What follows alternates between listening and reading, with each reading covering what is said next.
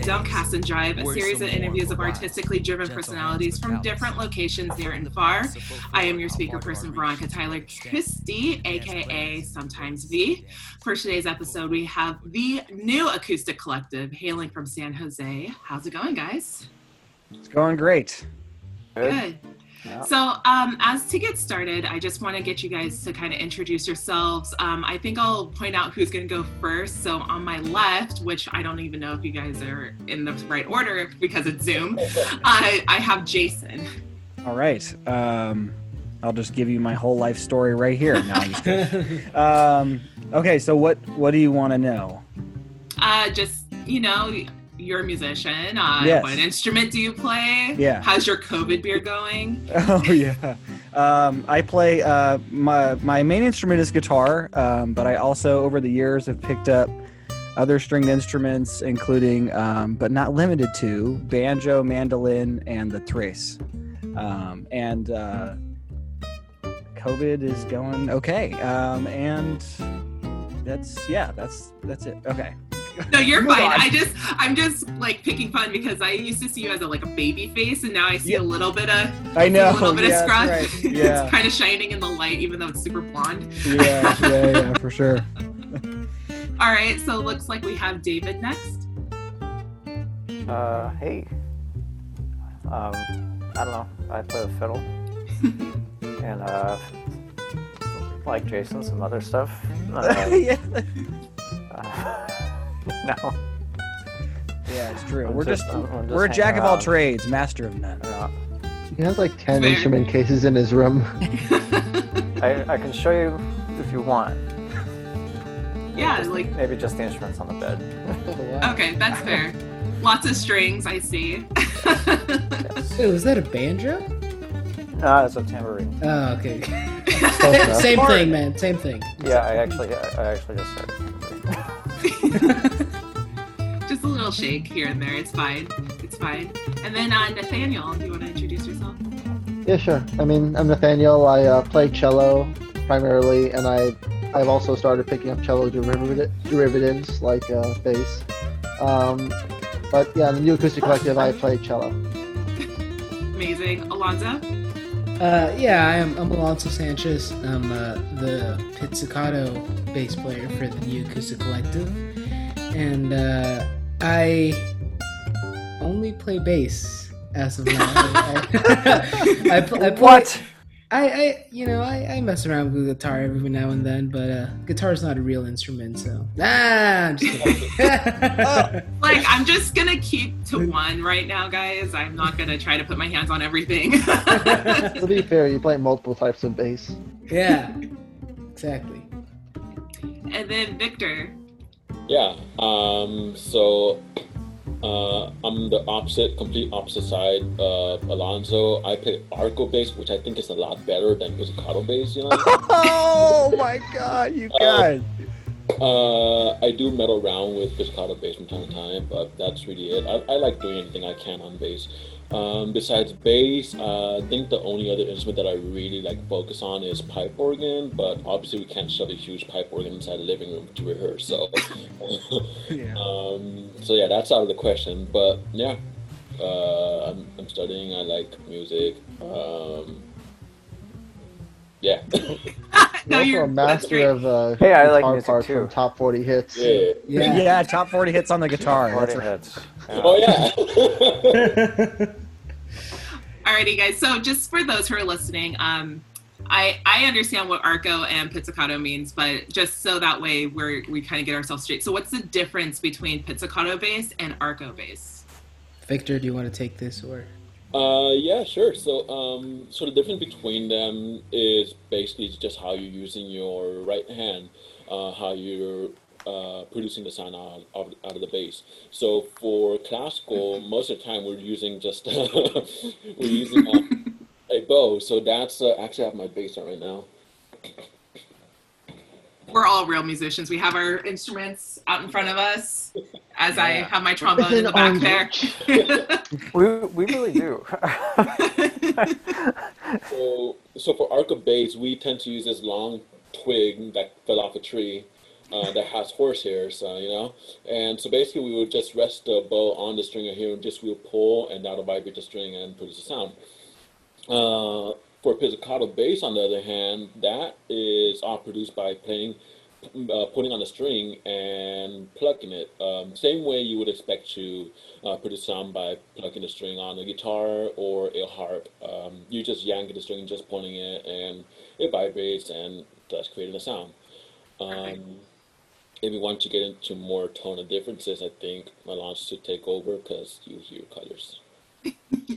Yeah, uh, with Arco bass, you get a more of a long, darker sound, and and you know that's that typical uh, classical just Arco sound where it's just long tones and uh, and more of a.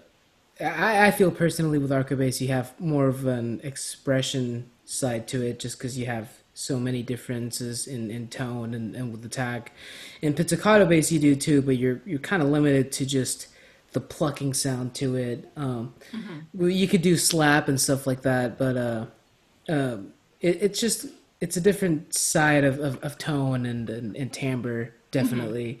Mm-hmm. Um, but yeah, I, I picked the boring one, which was pizz. Just pick the jazz one; it's fine. Exactly. Yeah. pick, pick, pick, pick the bass, Alonso. pick the, pick the Right. No, that's perfect because sometimes, like, when you hear, like, wait, what's the difference with bass? And, like, you know, there's folks who know about electric bass or, you know, or they're like, oh, what's a five string? But they don't really understand that there's two different beautiful tones that you can produce or that are very distinct. Like, of course, like, there's slapping and then there's all these, like, other fancy ways to make noise. Uh, but, like, for example, with jazz, there's a lot of pizzicato bass and in a lot of classical romantic music there's a lot of more arco bass where there's the long continuous sustaining sound. So i just wanted to make sure so anyone's like wait what's the difference? In case if they're asking me later when they listen. Um, so real quick um, how did this ensemble start? Like what I, I don't want to say like what are the steps but how did you guys get together essentially? Yeah you know i was i was uh I was at the drawing board earlier today, just like writing out thoughts about that actually, and um, yeah, I was I was thinking, oh, if that question's asked, I wonder if I should have an answer ready, you know. um, so it's funny, you know, like I don't know. I could talk about. I could take the whole podcast to answer that question, so I won't. But you know, okay. it's like, um, it started I think it all started for us in individual ways, getting into these different types of music. I think in a lot of ways, starting from jazz. Um, and it's so interesting how we all kind of like came together. Mm-hmm. Um, but basically, let's see. I had met David on a gig, like like a lot of things. You know, we had met, yeah, we had all met on, on gigs. A very um, diff- a very different gig. yeah, that's right. So David and I had met. Uh, man, David, when was this? 2016 or 17? It was 2017 because you met me before you met David. I remember you. Hit Did I meet you before? Yeah, you hit me up like I just met the most amazing fiddle player. We got to play with him. And I was, oh, oh man. Yeah, that sounds interesting. Like 2017. Yeah, so I met David on a gig. Uh, we were playing with, um, and I'll give him a shout out right now. He'll love it um, we had met on a gig uh, by Vintage Noise, which is a local like top 20s, 30s, and 40s and 50s cover band led by Michael Carter, mm-hmm. a phenomenal singer who does a lot of like Sinatra. He's got like a Sinatra, Bing Crosby, Tony Bennett kind of voice. So uh-huh. David and I met with uh, through Michael, and I was just like, "Oh my god!" like David, you You're killing. Um, so we were, was, we were, playing playing bluegrass tunes on break break and shit. So. Yeah, yeah. So we were just like, dude, we need to do that more. And then uh, Alonso and I met through a colleague of all most of ours, Brittany Biala. I needed. Uh, yeah. Yes, mm-hmm. I love her. Yeah, great. we all do. We all love Brittany. Yeah. Brittany's awesome. So we had met, uh, or I had a gig uh, through West Valley College at the time. I had just moved back from Tennessee, and and I yeah. needed a bass player. So yeah, can, can I say something? Jason? Yeah, you got it. Uh, I think the thing, and the first time that I met Jason, my first memory of Jason probably describes Jason the best. Um, I was like 18. I was super young, and I, you know, I got this call. Brittany was like, "Hey, you know, this guy needs a bass player. I know him from a long time. He's a great player." and I show up to the I think it was the Mon- Montgomery Theater right in downtown San Jose, and uh, and I see this this guy right, Jason, and he's like, "Hey man, great to meet you. I'm Jason Kaiser." And I'm like, "Oh, I sounded like that. What the yeah, heck? you did." And and then he just, was like, just back from Tennessee. Yeah, Yeah, he was sound- like- you sounded like that. Yeah, he was like, I just drove back from Tennessee this morning, man. And I'm like, oh, really? And he was like, yeah, I studied in East Tennessee. And I was like, you know, and, and that just describes Jason so much because I think he told me he had just driven from Tennessee that morning and he was on the gig that evening. And this guy, you know, like, if there's one thing that you got to know about Jason is that he won't stop no matter what, you know? He could be, you know, he could have like three stab wounds and he'd still show up to the gig. And COVID. Yeah, and Yeah. he could have COVID and still show up to the gig, six feet apart, but Ugh. still be Yeah, there. right. You know, Six feet apart. Like And- we have we have a cord for you, so we'll give you the 18 foot one. Just back away. just leave me alone. You know, uh, but yeah, you know that, that's how I met Jason. My first impression was like, man, this guy just drove all the, and he drove from Tennessee. He didn't fly. Yeah, it took me five and a half days. Yeah, he was like, I Jeez. just got back from Tennessee and I'm playing this gig. And I'm like, all right, man. and then, you know, Jason, to carry off from from the story, if you know how I recall it was, um, you and I were rehearsing for a gig that we had. I think it was your sister's wedding, right? Yeah, well, yeah, and we needed, and we were going to bring David on, I think, too. Yeah, we were we were doing a duo, and then like I said, da- like Jason and Jason, like I said, he's one of those guys who just never stops. He like texts me like super late at like one in the morning because I think he had just played that gig with David, and he takes me and he's like, and you know it was text, but I'm gonna do the voice because you know this is what I imagine he's. he said, "Shit, man, I just met the most amazing fiddle player. We need to have him on this gig." And you know, it was one. You know, I wake up at like seven the next morning, and it, I read the text, and it's like two in the morning, and I'm like, "What the hell?" You know. And so we meet up, and again, you know, Jason never stops. We meet up the next afternoon to rehearse, and he's telling me about David, and I'm like, "Yeah, this guy sounds pretty legit." And I was still relatively new to the whole space grass, bluegrass genre. Um, but Jason's like throwing me, you know, as, as a young kid, you know, 18 years old, Jason's throwing me all this music to learn, and I'm super eager to learn, and I'm super just excited by the music. And, and Jason's a phenomenal player, and just playing with him just kind of got me wrapped up in this whole, like, yeah, I want to do this. And man, I can't remember if we ever actually rehearsed with David. I think we rehearsed with David twice, and then we had the gig, right, Jason? Yeah, we did. We didn't rehearse that much. I mean, David, let everyone know where you're from and where you live, man. Uh, I. Tell us your address, right? Tell now. us your address. And this, you this, me to go into the? I'm from. I'm from the Bay. I live in SF. You know. yeah. So this Born in factors into it, you know, like the amount of rehearsal time and stuff. David lives in SF, so we just didn't do it as much, but we didn't need to because David's killing. yeah. David's So that's killing. that's kind of how we did it, and we played. I was so honored to play my sister's wedding as a in, as the trio, and she specifically wanted like this bluegrassy jazz fusion stuff, and I was like, well, hell yeah, you know. So um, we did that, and then uh, at that point, I was so psyched about the group. I was like, yeah, you know. So at the time, uh, Like I this said, jazz. That's where the voice came stopped. from. Yeah, that's Yeah, where the voice- Jason never stopped. This like, jazz this jazz club now it's closed now it's such a shame because it was a cool venue i'm sure you remember it cafe pink house in saratoga Yeah. Yeah and i was like well shit i'm gonna book the band there and uh, we did that and then it's just never stopped you know yeah, and my, my favorite. that was, that was the last show at that venue. that's right it was yeah, that was my I mean, favorite. like like like of the venue, they closed after. they closed like the next day That is so sad because apparently that's their second time trying to open up that venue.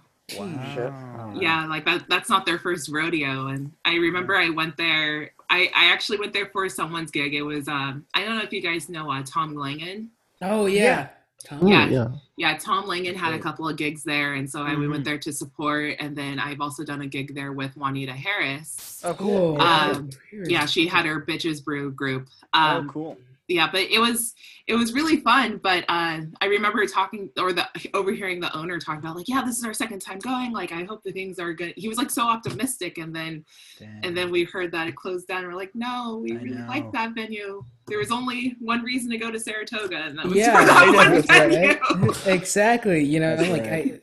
I, I Cafe Pink House was just such a great place to play, and it was such a great place for live music, and It uh, was. In that area, you know, and, and we felt honored to just be the last group to play there. You know, it was just awesome, and you know, you, I had never actually played there. I've only been there through through gigs of friends, and uh, and when Jason was like, "We're playing Cafe Pink House," I felt like a big shot, you know, because Oh. like I said, I was like 18 years old, and I was kind of coming up, and I was like, "Oh, Cafe Pink House," you know. Yeah, man. Uh, I felt cool, you know. I, I put on the fancy, you know, cologne and everything. Took a shower Took a shower. and uh, and played bluegrass. and played exactly shit. Gee, you know? you played. It's always a hours. blessing to hear that a bass player takes a shower. Thank you so much, Alonzo. Man, So long story short, yeah, that's basically that's basically where it's at. You know, I should take say, taking showers and playing bluegrass. yeah, it's, But um, I, I should I should say, uh, Jason Jason and Alonzo have been saying, "Oh, David's killer, David's killer." Man, these guys are just. Uh, how much are we allo- allowed to swear on this? you can swear as much as you want. Yeah. All right, these guys are fu- these, these these guys are fucking animals, man. Beasts. Like it's. Um. I was like. Why are you saying I'm killing? You're killing. Well, we're, we're all killer, but you'll you'll hear it on the EP and you'll hear it on the record. You will hear how killer all of us are together. yeah, we all work together. You know, because it's Yeah. like it's not it's not about one person. You know, it's about everybody. And Yeah. uh, so Well, Yeah. I didn't really hear much from Victor and Nathaniel. Like, how did you guys get dragged in? Like, yeah, did yeah, you guys get that 2 a.m. text or? yeah. Can you guys? Yeah, guys, go into that. Rodrigo, I love Shit. you. This is another Jason story, I think. Rodrigo, do you want to start? Uh, yeah, sure. So um, the way I kind of got into this, or at least got pulled into the gravitation of this ensemble, was uh, Gravitation. what? It, ha- it's so, The orbit. so large. It has its own gravitational pull. Yeah. Uh, well, so a couple years ago, I wanted to start uh, experimenting in uh, this Latin jazz ensemble that's over in San Jose State. Uh, I've always listened to the music growing up, and that was like the one band that I really wanted to get to because I just wasn't having a good time. Um, The other classical ensembles and um, on campus, other than the um, early music one, and so I'm just like, yeah, you know what? I'm uh, I'm nearly done with my credits. I'm gonna enroll into it, and I got into it. Uh, thankfully, Alonzo didn't end up joining because that's he was the one that uh, Jeff wanted to get into the ensemble. oh, Jeff. Um, Go on, uh, Victor. Oh, um, but uh, yeah, I ended up joining there, and then I think a little while later, I ended up meeting Jason. Uh, he joined the ensemble as well. I think that was on the second semester that I was in the ensemble. I think. Uh, I don't, I don't clearly remember, but I remember asking Jason for a gig one time because uh, our usual, um, my usual people that were supposed to play on that gig with me for the Fairmont, they weren't available there. And so I was just kind of stressing out last minute. And then I asked Jason, and he's like, Yeah, I'm free. yeah, buddy, it. And Where? When? Now. and so yeah, we ended up jamming out that night, and it was just such a great experience just playing with this guy because here's me, mostly classical musician kind of dude, uh, with barely any sort of like experience in jazz. I'm just barely getting into the scene there, and then this guy comes along and he's just shooting me like all these weird things and um while play, uh, playing, and he's trying to get me to solo, and I'm just like stressing so damn much Oh no! sound good. And yeah, there's all these changes, and we, just kept on uh, playing after that. Um, it became our regular gig there. And then soon after that, Jason uh, asked me to play uh, one of his originals. So that one's called Back in, California, the one we played. As well as another um, bluegrass tune called uh, The Old Rugged Cross. And that was for like a promotional kind of recording for um, the audio engineer and video. Yeah, that's right. Yeah, Yeah. but uh, Rodrigo, you forgot to mention, man, that you asked me to play in your recital. I think that came after the fact. Oh, that's right. Yeah. Okay, keep going. um, but yeah, and ever since then, like I, I just started digging the music with Jason, and I was just so fucking cool. And like, luckily, Jason is just one of those. Like, even though with my shitty jazz playing, uh, Oh, stop it, sir. I'm You're good fine. with- Oh, I'm not good with soloing or all the new ideas and everything. But um, yeah, ever since then, um, we've just been uh, playing just a lot of music together since then. Then uh, I asked Jason for um, to play for my recital, and we actually played a tango there. And I think that's kind of like, uh, at least from my perspective, that's what really sold you on like at least the Spanish It did. area, you know? It did. It gave me something to. It, it was like something to work towards because like Rodrigo had arranged this beautiful piece ca- uh, by Carlos Gardel uh, called "Por una cabeza." Did I pronounce that right? Yeah, um, beautiful tango. Um, Yeah. and it, you can't really go with any. I- Uh, sorry, go, go wrong with any tangos. Uh, tangos are beautiful.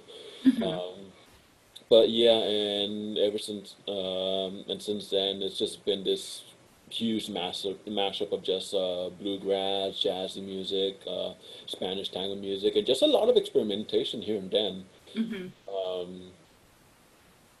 Yeah. What else? What else, Jason? Am I missing something? No, not at all. Yeah, it's it's uh, and we we could get to that, you know, in a minute about the Yeah. experimentation and stuff like that. But uh, yeah, I do. I definitely do want to talk about the experimentation, and then also like conversational playing is something that I wanted to kind of brush on about with you guys. Um, but before we go into that, uh, first of all, uh, Rodrigo, I want to get this straight. So, is your name Victor or Rodrigo? I just want to make sure I get this correct. I go more by uh, Rodrigo than Victor. Okay, thank Yeah. you. I've I'm been trying to figure this out myself. I know, me too. Sometimes we mix it up and just go Victrigo. That sounds, that sounds so much like a Pokemon. Victorigo. Perfect. No, I just didn't want to like keep screwing up your name throughout this whole interview, and then like at the end, like someone goes, "Why did she keep saying that?" Richter. Richter. um, and then You know what they call a Richter scale?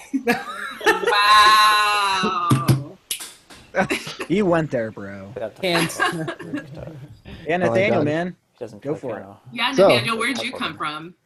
I am a classical cellist. Like I was in training as a classical cellist. I had no experience in jazz at all, and I was in this Baroque ensemble. You know, for early music, like J.S. Bach and like Vivaldi and all those like early like Baroque uh, people.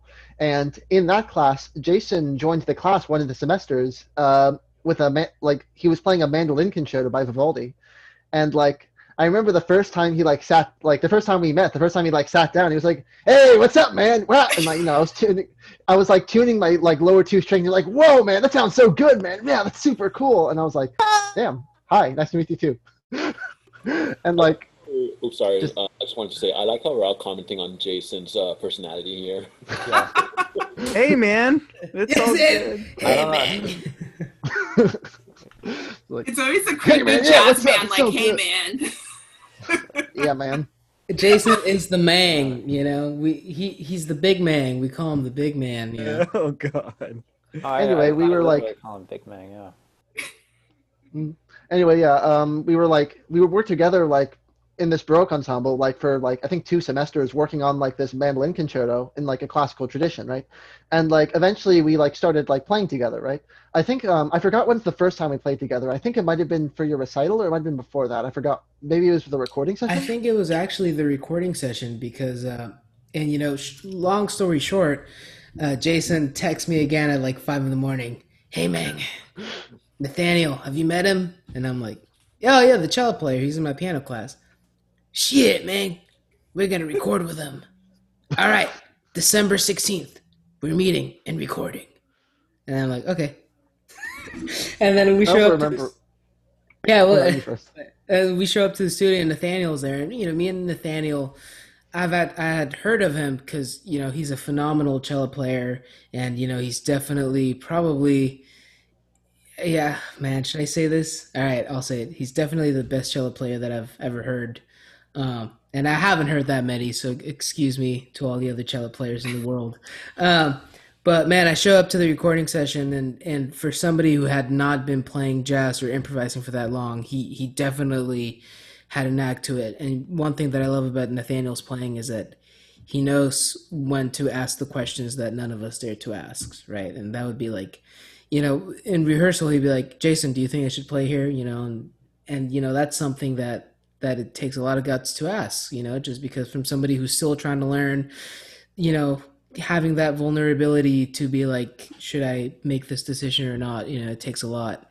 Yeah. But that's, that's how we met, you know, well, how we musically met, you know, me, Jason, and Nathaniel, and and we recorded, and that, you know, sorry, I'm about to go into like a huge other tangent real quick, but no, fine, that's that's when we recorded our first single, Autumn Leaves, in that recording session, and uh, we recorded a couple of other tracks that we were uh, happy with, but we're still sitting on them as of now. You know, we're deciding maybe what to do with them uh, but we recorded our first single as the new acoustic collective, me and, and Jason as a duo called Autumn Leaves, which is uh, streaming right now. Nice. So, yeah. Yeah, and Alonzo, remember? Can can you recall how we decided to play that? yeah, man. I mean, you and I probably recall it very differently, but That's I I, rem- I remember this because I was actually having a really bad day, man. It was one of those, and you know, not a bad day as in like you know something bad happened i was just tired it was final week it was finals week actually and uh and i was gigging a lot and the night before i had just done a gig in san francisco and i had gone back home at like a ridiculous time like three in the morning and then I had to get up super early and go record some uh, some arranging projects for some people, and then I had that session. And then after that recording session, I had to go to be at a musical gig, so I was just tired, you know, and I was tired of playing. And I show up to the studio, and you know, one thing as musicians is we always try to leave, you know, our attitudes at the door, right? You come into work and you're working and, and you're mm-hmm. recording and you try to put on your professional face and like, all right, let's do this, let's get this done. And so I show up to the studio with Jason, and you know, and I'm super stoked because we're recording music that that we like to play. But man, I'm just tired. You know, I had gotten like two hours of sleep, if any and and you know I had I hadn't showered, you know. and so I show up and I'm all groggy and we're playing, you know, a, a, couple of Space Grass tunes. And man, everybody was killing it, but man, I, I was not feeling my playing. I was like, man, I sound horrible, you know. Mm-hmm. And and so we're in the control room and we're listening to the takes and you know, they all sound great and I'm I'm just feeling down on my playing. And and I you know, Jason is like, well, let, us record something else. You know, we we've been working on this material for a while. Let, let's let's just let's just work on something. You want to do like a bluegrass standard, or do you want to do something? And at the time, it was juries, which is uh, for anybody who doesn't know, it's like music major finals where you have to perform for your teachers. And I had been working on Autumn Leaves for a little bit, and I turned to Jason and I'm like, "Hey, man, we, we should we should do Autumn Leaves. You know, I think it's a it's a good standard." And he's like, "Yeah, well, you know, he he, you know, I mean, in, in my eyes, Jason, you were kind of like, eh, I don't want to do it, you know, cause a little bit, a little bit, because at the time, at the time, I mean, I've played the head before, you know, but I didn't have the head memorized." So I was just like, man, I don't know if I. That's what it is right there. Every time I go to a jam, a jazz jam, and then I s- uh, suggest a title, they I hear sometimes I always hear that noise like meh meh meh, and then I later and then I later learn like, oh, I just didn't have the head memorized. I'm like, you guys suck. I exactly. you guys can just comp or do whatever behind me. Uh, yeah, we're all guilty of that, right? Like, yeah. oh, I don't know the head, so we're not playing that tune. no, but, I just get a lot of bitching first before I like admitting the fact. yeah, it's yeah. it's hard to admit when you don't know a tune, man. I mean, I, have definitely done that before, where it's like, oh, I don't want to play that tune because it's not swinging, but in my head, and I'm like, I don't know the changes, you know. Uh, but but yeah, Jason's like, ah, you know, we shouldn't play it. And, and I think at the time it's because you wanted to do more straight ahead bluegrass stuff or like more spacegrass stuff, and I wanted to do more of the jazzy thing.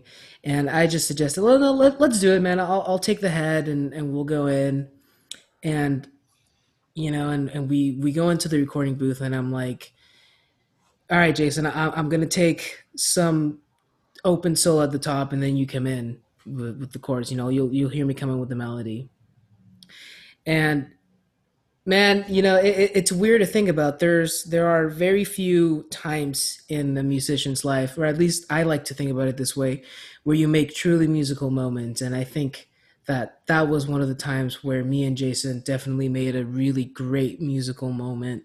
Um, and I think it was a combination of me just being exhausted and, and just wanting to express the frustration that I had from all that stress of finals and gigging and doing this musical gig.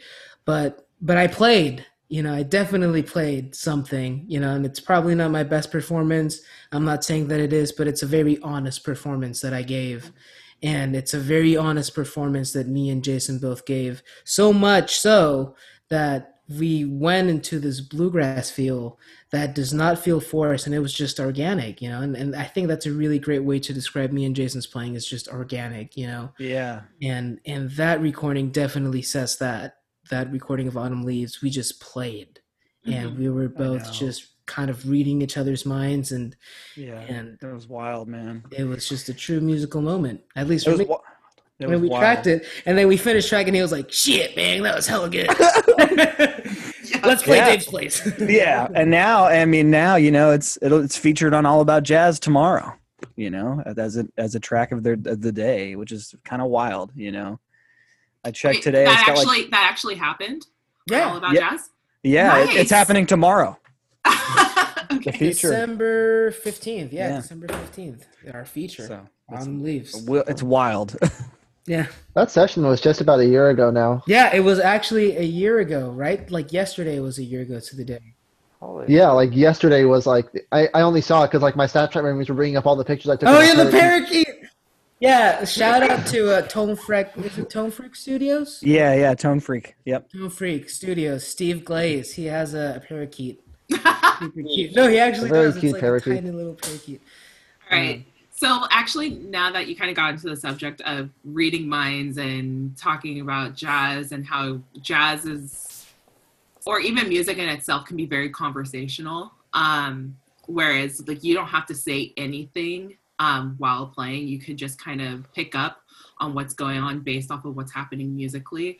Um, how I guess tr- I guess what I'm trying to say is how would you explain this to somebody who who's watching you guys and has no music knowledge, like how to stay conversational, how to stay immersed, um, and how to kind of sustain the drive with when you guys are playing? Because this is also happening with the bluegrass music that you guys are playing. I've noticed this in your guys' music video, uh, Dave's Place, and so um, it didn't feel like you guys were reading off of like paper. You didn't feel like you guys had like a true like outline. It felt like that you guys were just in the moment playing. So how do you keep that drive?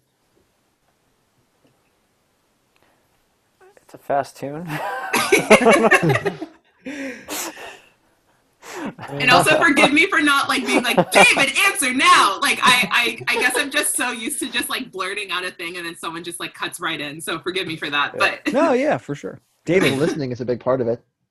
Mm. I mean, as someone who's like very new to like jazz and bluegrass, one thing I particularly remember was like um, there was like a gig that we did on the back of a flatbed truck earlier during COVID, and uh, that that gig was its own wild ride. But one thing that was pretty significant about it is that like I like we were playing like we had like a group of like maybe 16, 17 tunes. We had like a huge pool to choose from, and like the times that I had spent on each tune was like minimal. Like at best, I can maybe sight read the head, but ultimately, I was basically like co- like, and some of the tunes didn't even have sheet music. Like they were like, or even lead sheets. Like there was like maybe two or three tunes that were just like, oh man, you'll hear. Like Jason just like, like he said like, oh, we'll play it, and I was like, wait, what do I do? And he's like, oh man, you'll hear it. You know.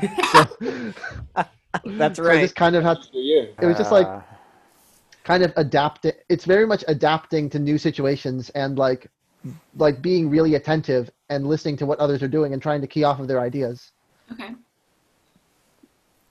yeah i like that one what Yeah, about uh, what? Uh, sorry. Uh, were you gonna say something? oh no no i was gonna say what about you rodrigo Oh, okay. Um, so I mean, I'm not. I wasn't playing an EMD, but every single time I saw these guys uh, rehearse um, that that song, that chart, uh, I always noticed how there's just. I mean, it's just like a lot of uh, just wordless communication. There's not really. I mean, sure, I see like a piece of music here from time to time, but for the most part, everybody has it pretty memorized. Mhm. It's just a lot of um, whenever there's like a transition between something, there's always just a lot of like communication, like, oh, you're gonna do it, you're gonna take it, or you, no, who's next, who's next, No. and it's just kind of like diving in, like whoever wants to get uh, get that next part uh, first, the next solo or the next run or something, they just kind of take it, and then everybody just follows their lead. Um, and especially I especially notice this every uh, every time uh, David takes a solo because like man, your solos are fucking fire, dude. Like they're so much dynamic uh, variety. Fuego, dude. Yeah, fire, fuego, and so yeah, it's just like kind of a, a game of just follow the leader, you know. hmm Uh, who who's gonna take us there? Who's gonna just follow the leader? So, what about your fire solos, David? Want to explain yourself? Uh, I can't. People keep, keep people keep keep people keep telling me this, and I like. It's like, dude. I would, I'm a classical performance major. Yeah. Yeah. What's No. your What's your state of mind when you're playing this? Is it like, is it like, oh, just I'm going really fast, so I should go fast too? I mean, obviously that's not it, but like, just of the times it is. Um, uh, I guess it depends on the tune. Like EM, EMD especially, I've been I've, I've been listening to uh, that record, um, the David Grisman Quin- uh, Quintet. Their their their debut album from '76. It's the first track. I've been listen, listening to that. Yeah, that one. I've been listening to that constantly since I was uh, like 16 or something. That's my um, the fiddle solo is one of my favorite fiddle solos of all time. Like I've I actually transcribed it, learned it. I'm not sure if I transcribed it. Maybe I just learned it. In any in any case, that like that that that tune is organic for me.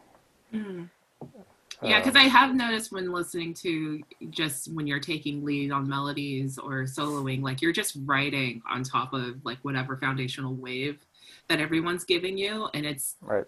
literally fluid. It's it's like whoa, like this guy is really talking here. Like that's that's what I hear whenever I'm listening to your playing. I mean, I it's um, I don't know. Whenever I I mean, I, I I I always just try to fit in, fit into whatever groove someone's given me. So you know, Yeah. that's Yeah. uh, David is very humble, but I know you're so mellow. I actually really appreciate it. it's better than the like Sure. the stanky jazz voices that everyone's giving Jason. man. Gosh darn it. Yeah. see. I'm not good at imitating Jason, so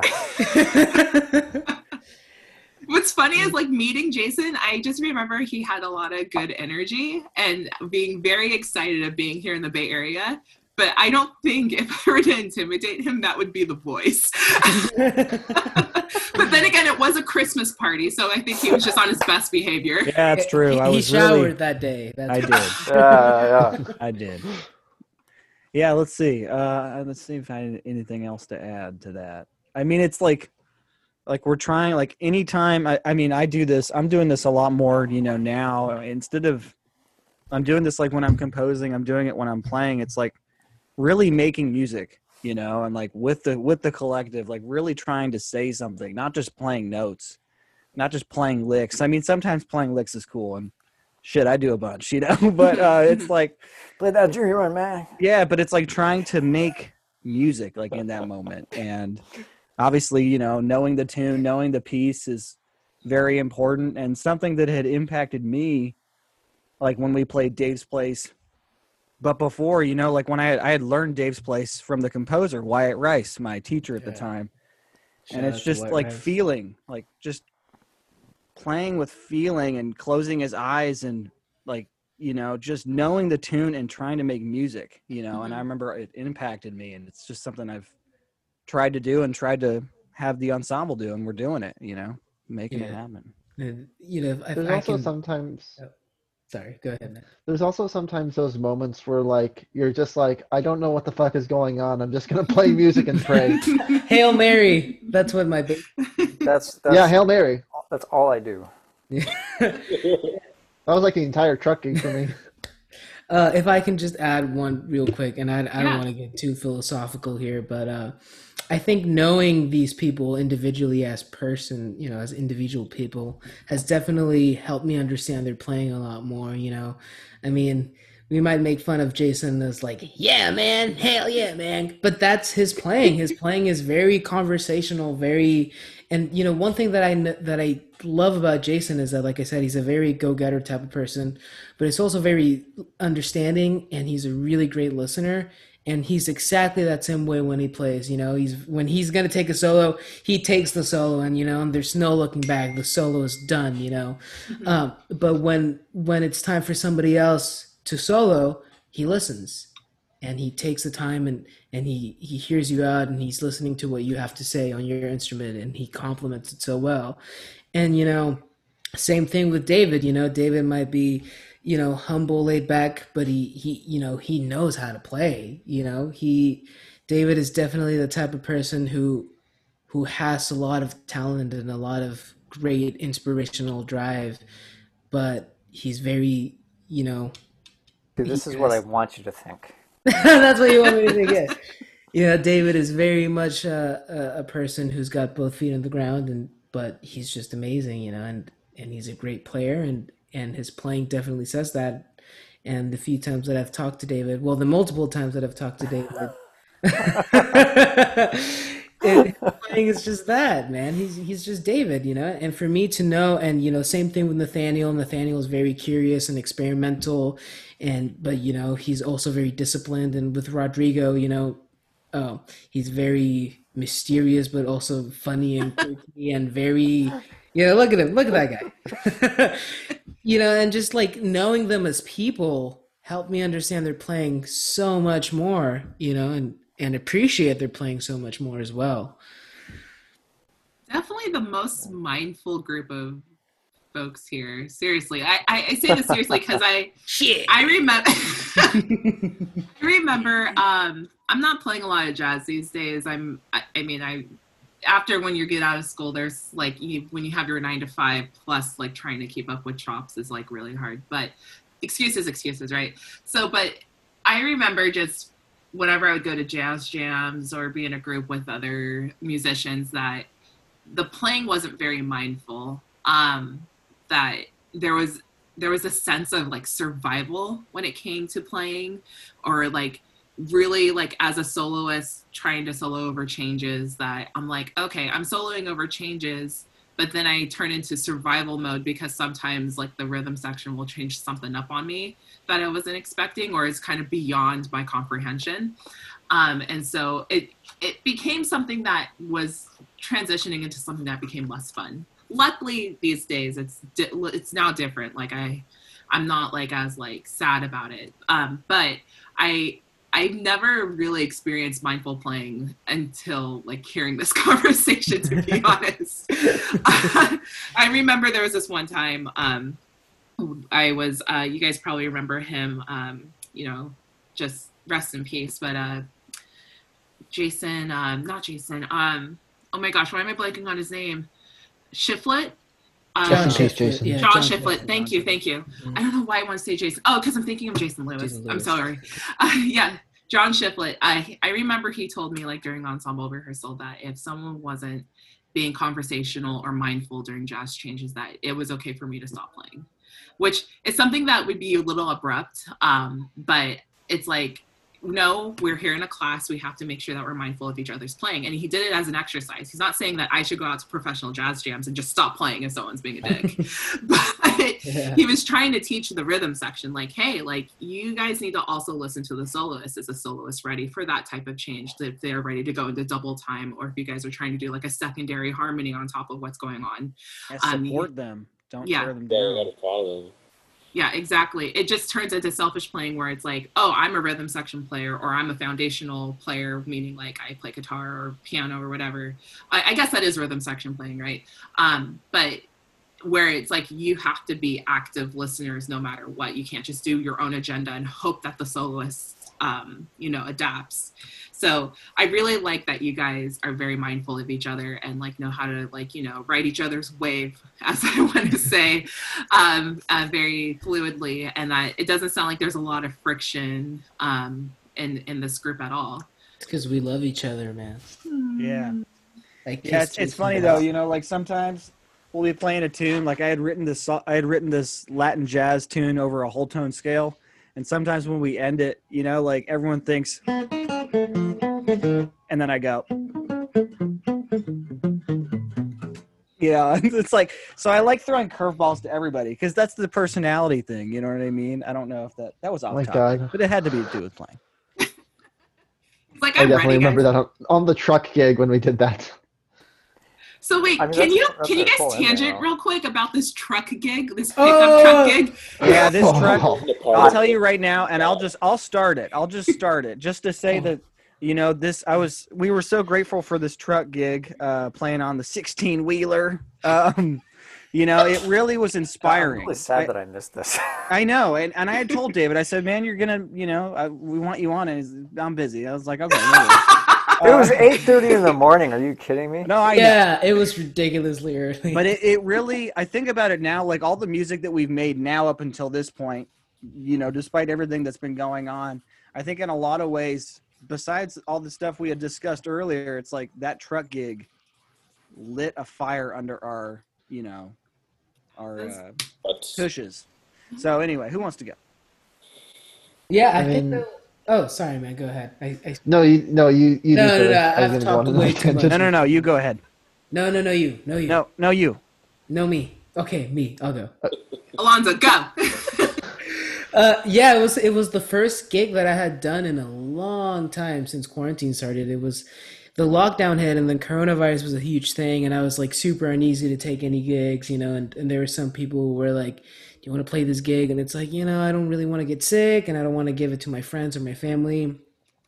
And so then Jason is like, "Hey, man, I got a gig, flatbed truck, 8 a.m. to 6 p.m. Yeah, dig? You in?" And I'm like, yeah, I dig, man. I'm in. and so I'm sorry, Jason. I'm, I'm exaggerating now. I'm taking it too far, man. It's okay, man. but then you know, I, I show up, and and it was you know when he said like at a flatbed truck, I thought like, oh, okay, like we'll just be stationary. No, we were driving from location to location, from location to location, Oh my every god. like hour. It, man, it was it was fun. I gotta admit. But like I got on, and then we, they were like, "This is your truck. Your truck number one. Congratulations!"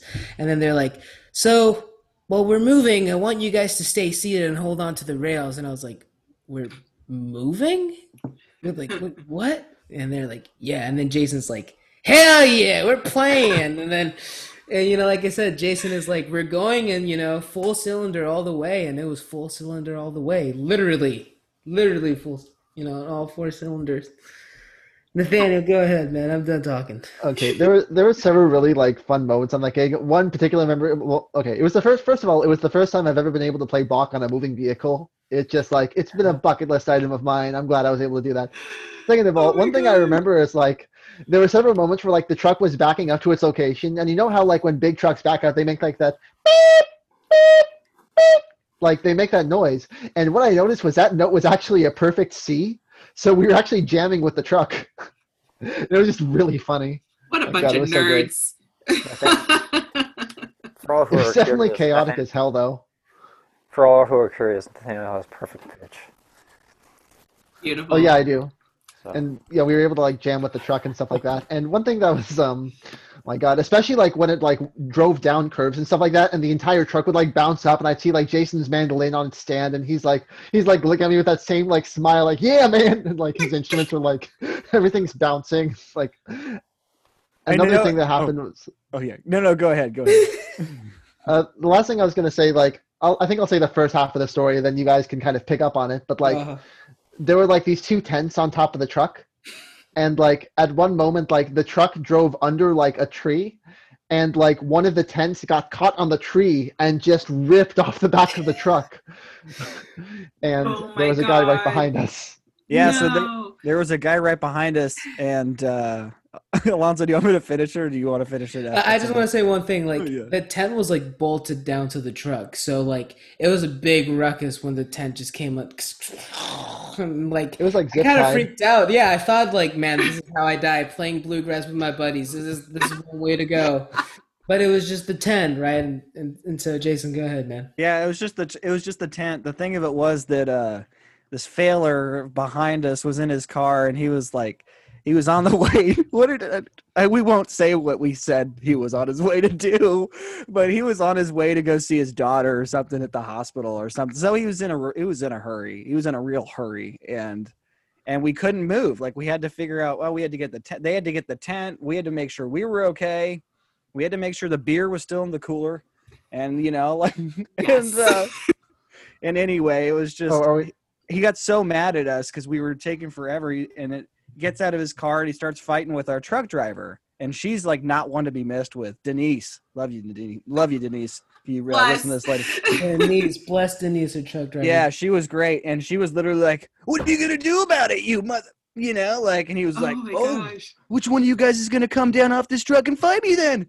In my hood you know so it was yeah, he was like, "Stay out of my hood," and then like, can you just imagine like me, Jason, Nathaniel, and and our drummer Daniel were just there with our instruments. Like, what the fuck are you saying, dude? Like, what hood? it was in You're- naglee you're- park i was Yeah, like what in the middle hood dude Naglee Park, dude. Like, what hood? And he's like, "You guys better not mess with me." And then Denise is like, "Yeah, fuck off, dude." Like, you. anyway long story short. I want to note oh. that he. I want to note that he wasn't stuck behind the Yeah, truck. yeah, Like he could have, like he actually, he did actually drive around the truck. He only stopped when he was in front of the truck. So like, if he was gonna head to his daughter in the hospital, then like he could have just kept going. But no, he went in front of the truck. He pulled over. He got out, and that's when he started picking Yeah, a fight. man. It was That's ridiculous. weird. Like he, It was. It was definitely. sure, he was behind the truck for a bit, but I he had a way around, and he could have kept on going. He was just one of those guys who wanted to pick a fight, you know. I just say this was Naglee Park, right? So this It is was- still downtown San Jose. yeah, and it wasn't like you know, it was a nice part of downtown town. Yeah, that's right. You know? we, we weren't, and we weren't disturbing. Like Nathaniel said, he could have driven around, but I mean, you know, we met, we had a very vicious encounter, and then we had a very, very friendly encounter later on that day, when um, a woman who really, really enjoyed the music decided to hop onto the flatbed truck and ride with us to the other location. she Well, was like can i can i act like her yeah, go ahead. we won't say her name. She was awesome. Oh What my god, I love you guys. It's so good. Don't worry, I'm not gonna like sleep with you or anything. She's like drunk. Yeah, my, my, my favorite She thing was. that, that she said, I'm sorry, I gotta say this. Uh, my favorite thing that she said, she was like, What's your guys' band name? And then Jason's like, We're the new acoustic collective. And she's like, The new one? What happened to the old one? That's a great question, Jason. What happened to the old acoustic? I don't know. You know, there's this there's this term of this some music called new acoustic music, and I just decided to call it the new acoustic collective.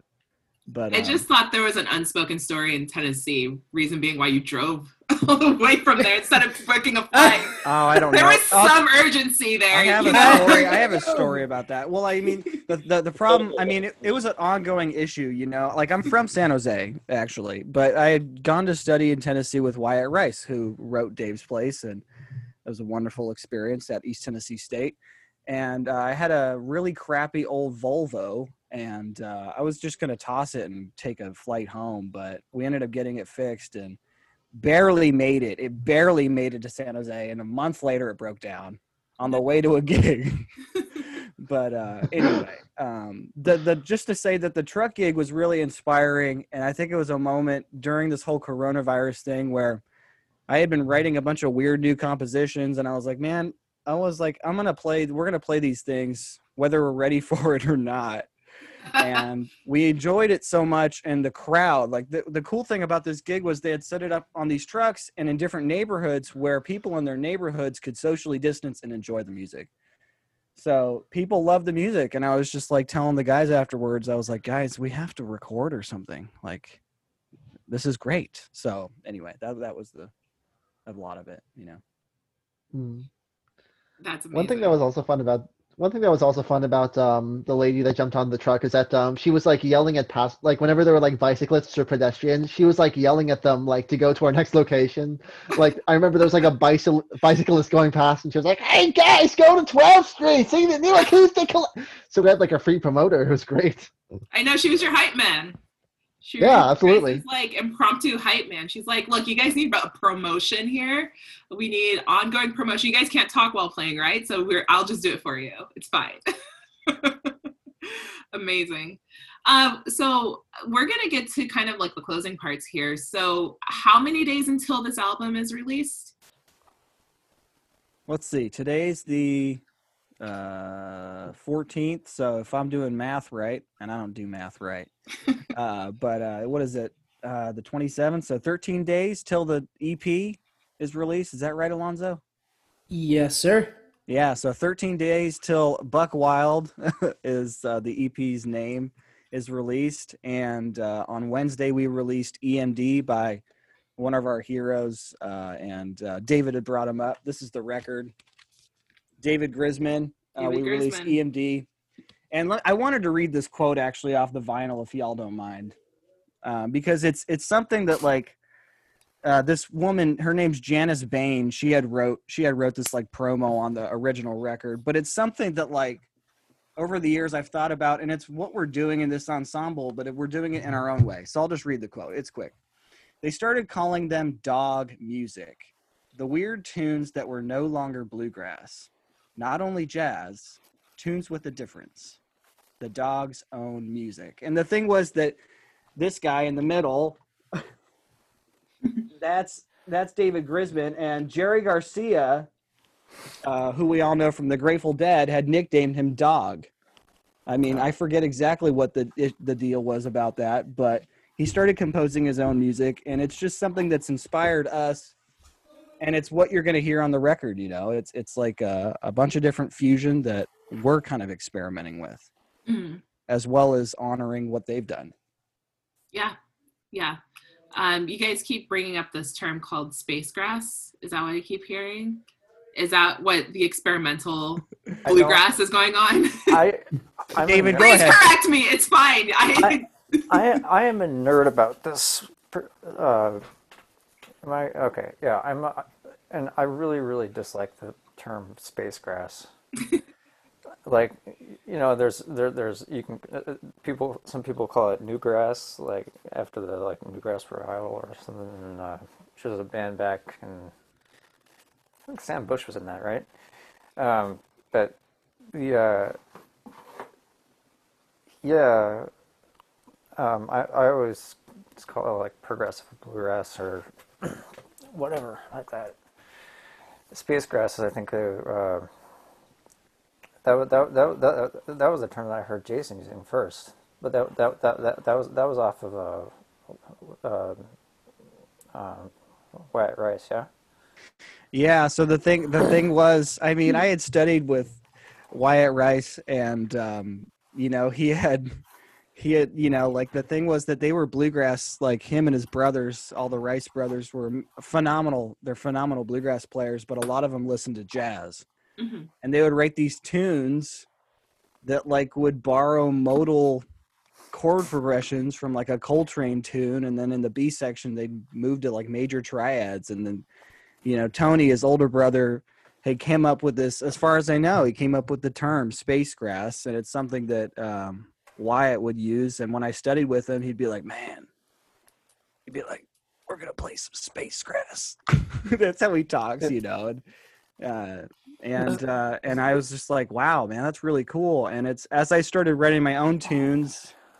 I took ideas from it, and I don't know. I like the name, uh, it, but it's not just space grass. You know, it's I, I like Brassical.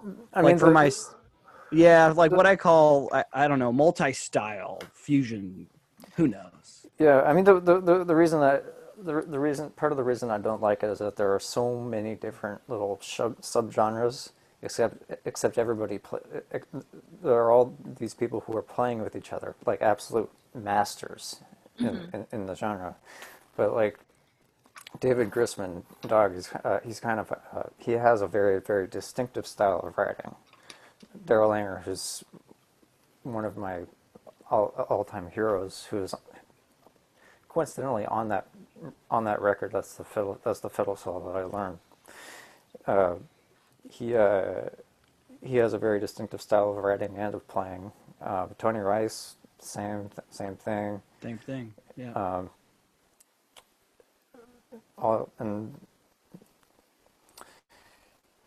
yeah, you can. Yeah, I mean, you can. You can kind of almost hear the, the everyone's evolution through the through the seventies, eighties, nineties. now.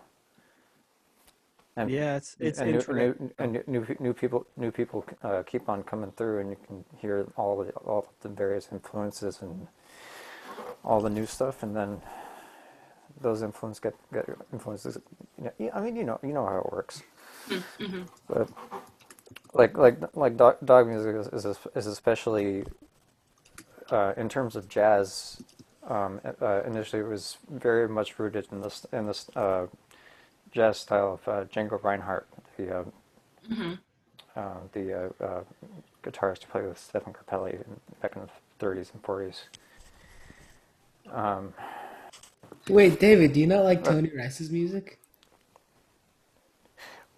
No, I like Tony Rice's music. I, I, I, I'm, I'm not as I'm not as immersed as, uh, in it as I am David Grisman's or Darol's, uh, just because you know that's that's my that's my side of things. I'm not on the in the guitar realm like Jason. Jason is like, "What did you say, punk?" yeah. no man, say man, that man, again. No, Manzanita is a great record. You know. Yeah, Manzanita is a great record. Yeah, I think I think I really appreciate that you came in and talked about like you know just kind of giving me a better understanding between space grass, which is a, obviously a term that you don't like when unfortunately your homies here have been using it the whole time. but oh, yeah. but I, mean, I, figured that was the case. It was kind of like a more freer, um, more experimental um, from away from like the traditional bluegrass um, like sure. sound. Um, but yeah and it kind of goes into the whole like it just adds a little bit more color a little bit more personality keeps it kind of more current uh, especially with the playing today if that if that's okay for me to assume.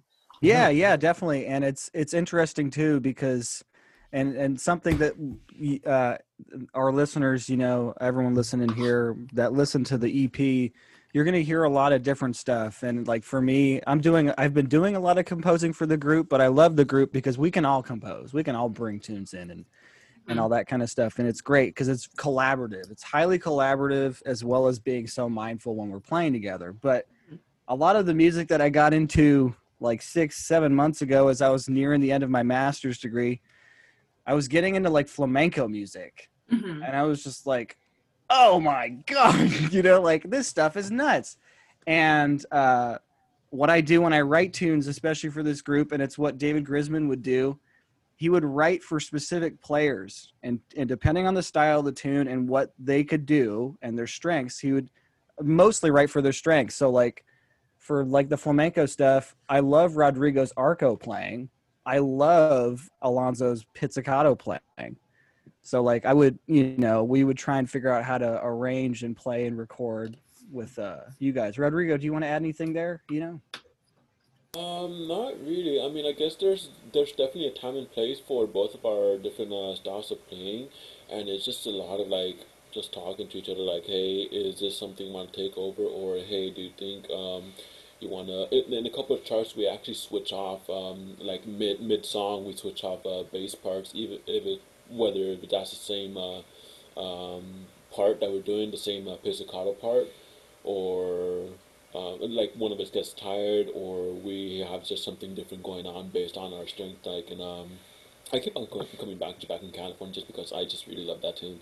Uh, how um, uh, for most of the part, for the most part, Alonso's is playing uh, most of the heavy uh, pizzicato stuff uh, almost entire uh, way through. And then um, when it comes to the Latin jazz part, that's just really I love that mm. so much, and I I just like you know what I can do on that based on my experience, and like that's when we switch over to my um, uh, to my playing there. Um, but yeah, it, we we talk about it. We we try and figure out and plan out some things when it comes to those kind of uh, uh, string parts.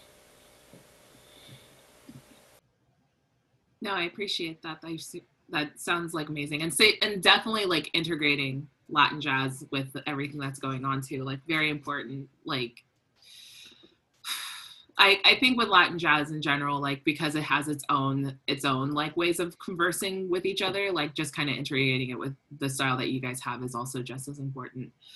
Um, so before I let you guys go, um, did you guys want to talk about? Um, I know that you guys have your Autumn Leaves feature that's coming out, I believe, tomorrow on All About all about jazz.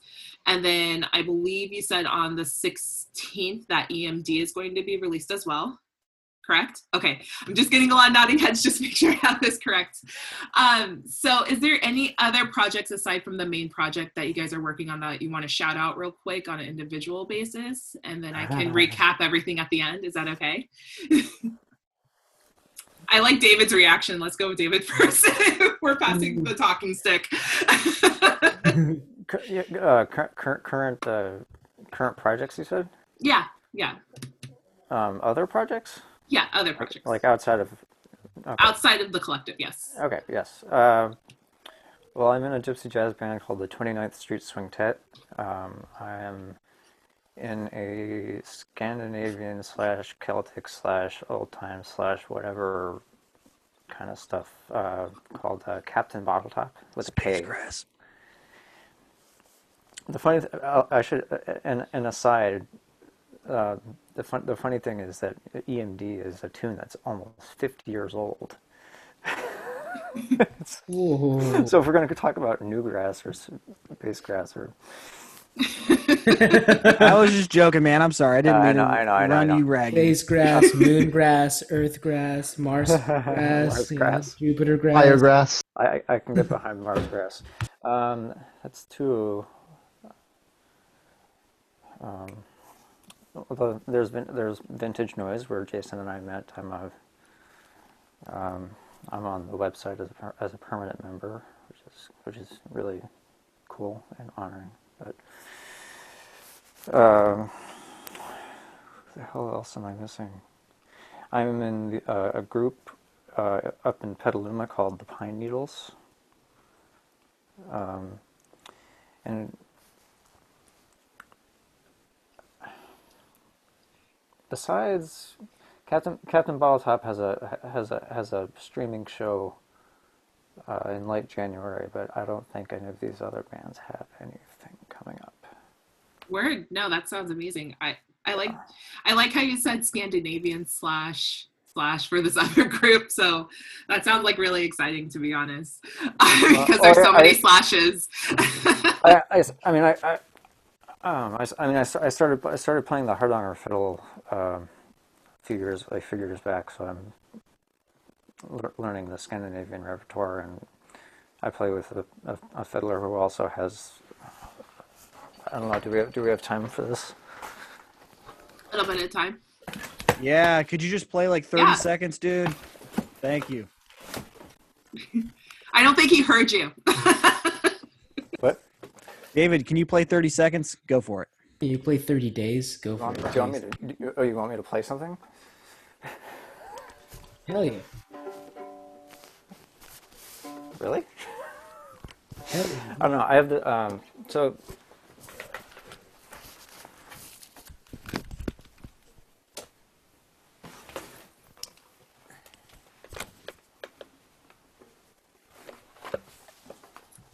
busting out all the instruments. You know, so many... he'll just he'll just have a sweater the... full. It's fine. he's got the fiddle. He's got the faddle. You know. Y'all are laughing at me because I have too many fiddles. Um, so this is the uh, Norwegian Hardanger fiddle. Mm-hmm. Um, it's there's a lot to go into. The man, the the the, uh, the uh, most significant uh, difference between this and the violin is, uh, is uh, four resonating sympathetic strings underneath the uh, fingerboard. Um, otherwise, um, it's a it's a rabbit it's a rabbit hole. Yeah. It's got a yeah. It's beautiful. I like all the design on there. Yeah, and that and that, and that, that that's traditional. Most most most of these uh, most of these fiddles have all this uh, inlay and stuff. Anyways, that's that's my time, guys. All right. Does anybody else have any things coming up? Um, Rodrigo. I'm. Uh, well, I I'm gonna talk uh, a little bit about so so uh, a good portion of the ensemble is actually made up of um, another group that we're in. It's called uh, Contemporary Collective and so that's uh, Jason, Nathaniel, myself, and two others, which are actually the directors of the ensemble, Monica Payne and Morgan Sonnenfeld. Uh, so we're actually doing a couple recordings um, that we're, we're, we're just recording from home um, and trying to come up, uh, trying to put these uh, collaborations together to well post on and have like a Zoom kind of concert. We had something planned a while back, but then um, what what did that happen again? There was uh the George Floyd. Yeah, there was because the, at some point, uh, the moment we had everything ready was the moment that everybody started posting on um, the blackout on um, on uh, well, on social media and everything, just to start speaking out. And so we, at that point, we just thought that it was going to be inappropriate to just post our content at that point, and we started switching uh, to um, to adapt to that and uh, and play about that. You know, Yeah. all the situations and and um, that's happening in the community, how we feel about it, how just figuring how we can speak about that uh, Yeah. musically. You Um, know, I want to thank you real quick for being mindful about that. I know during that time I was very sensitive. Um, Yeah. and like, you know, as for the Black Lives Matter Matters movement, um, like it, I will admit that does happen in waves, and some waves are more uh, strong than others. Um, and so I just want to thank the community, and like you're part of the community, right, for being mindful and sensitive about what's happening in the environment and adjusting so then that way other voices can be a little bit more magnified. mm.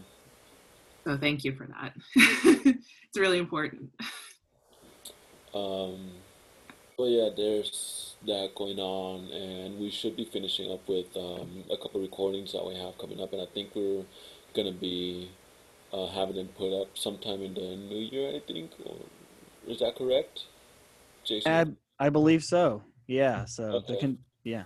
Yeah, so that's something to look forward to. And then um, I think the only other thing that I'm really doing uh, besides that and the New Acoustic Collective is just uh, I'm, I've been working on some music on a pipe organ. I'm trying to record a couple pieces because it is after so much time of just self-teaching myself, I finally found a teacher uh, to start uh, teaching me, and the best he doesn't charge me anything at all. He just because that's how he learned too. Like um, he found somebody to instruct him um, for free of charge, and it's just this line.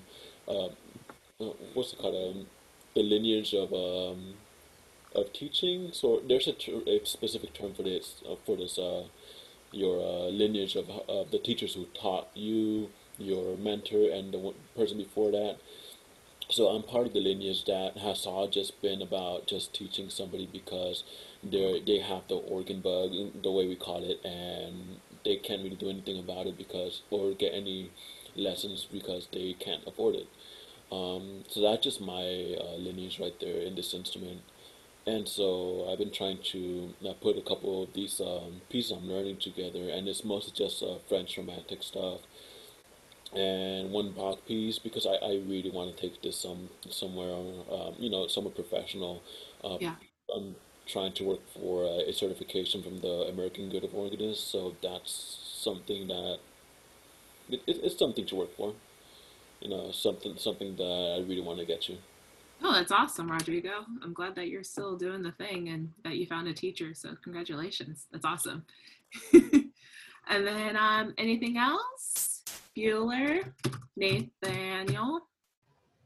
Um, I guess like um, one thing that um, myself and my girlfriend have been talking a lot about um, being a part of. Um, for context, my girlfriend is um, another classical violinist that goes to San Jose State, and we've been doing a lot of stuff together. Like um, earlier this semester, we were doing um, Shostakovich's second piano trio, and um, we were just like talking about setting up these chamber ensembles and just playing like just playing through this classical, just playing through some fantastic like classical or not classical era, but um, just within like the 20th century like um and late romantic eras of classical music and just like um playing some um we're planning on forming some more on like some more like ensembles to play some uh, specific repertoire like we are hoping on continuing the shostakovich trio that we've been working like it's an incredibly difficult piece and it's a really Yeah. rewarding experience learning it and getting coached on it like in the context Mhm. of, a, of the school like we're getting coached by like professionals in the field and like we're like putting this stuff together. And like we did that earlier and we're continuing to do it next semester hopefully.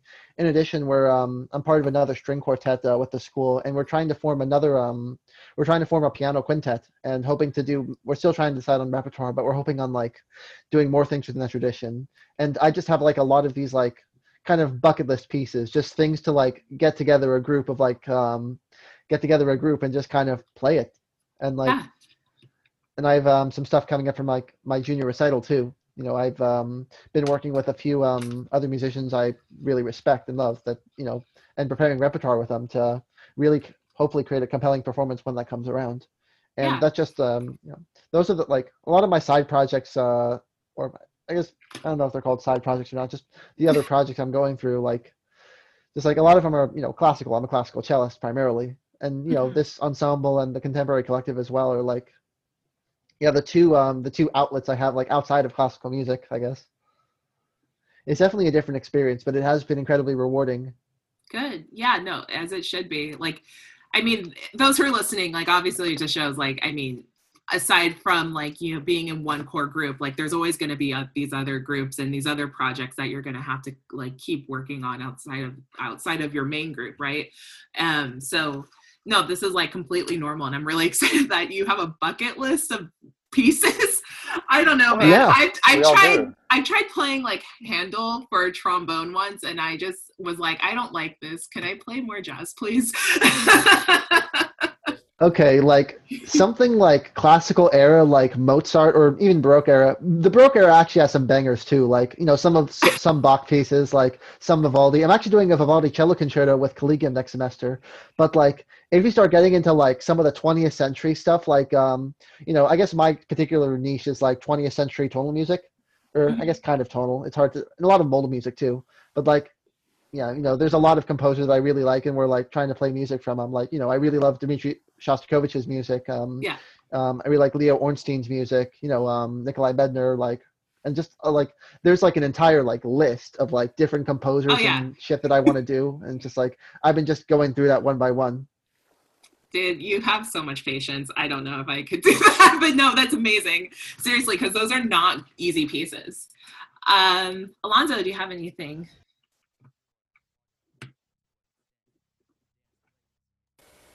Your mic is out. Your microphone's out. Oh, thank you. Yeah, sorry. I mean, uh, yeah, no, nothing, nothing in the near future. I mean, uh, this uh, a lot of my attention has been towards the new acoustic collective with the single, and, and we were going to record an album that we had to postpone due to COVID.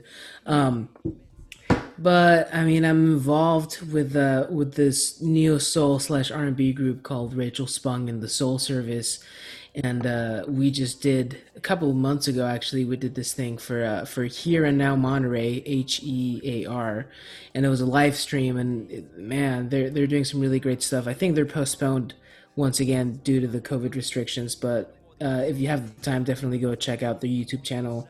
Um, they're doing some great live streams, high quality audio, and everything.